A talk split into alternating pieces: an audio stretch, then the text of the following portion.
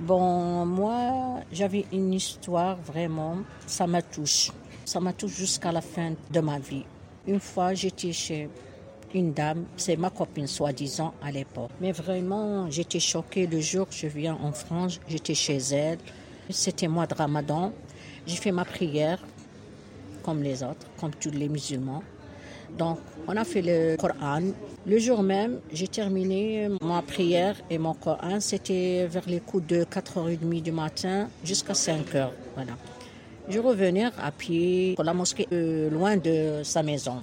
J'étais marché, marché, marché, marché, levé, beaucoup.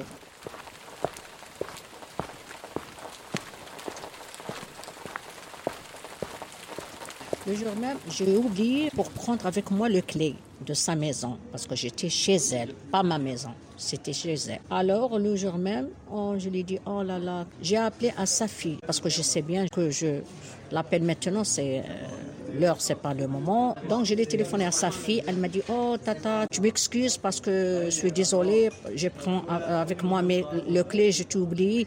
Mais ça fait rien, ça fait rien. Je t'appelle, euh, j'appelle maman pour le, je lui dis, s'il te plaît, s'il te plaît, n'appelle pas ta maman. Je sais bien parce que c'est pas l'heure. Il est tard.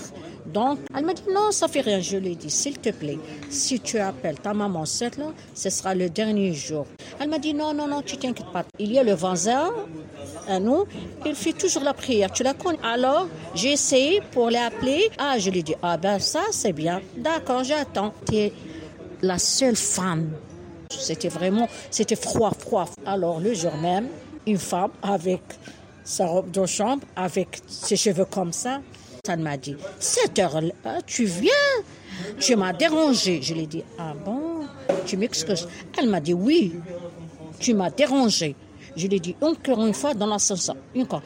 Tu m'excuses, j'étais dérangé. Oui, tu m'as dérangé cette là. J'étais vraiment le jour même, je l'oublie jamais. J'étais pleuré, pleuré, il y avait 5 heures du matin, 6 heures jusqu'à 8 heures. Ah bon, alors j'ai pris mes valises, mes bagages, j'ai sorti. Je connais personne, je connais personne à Paris.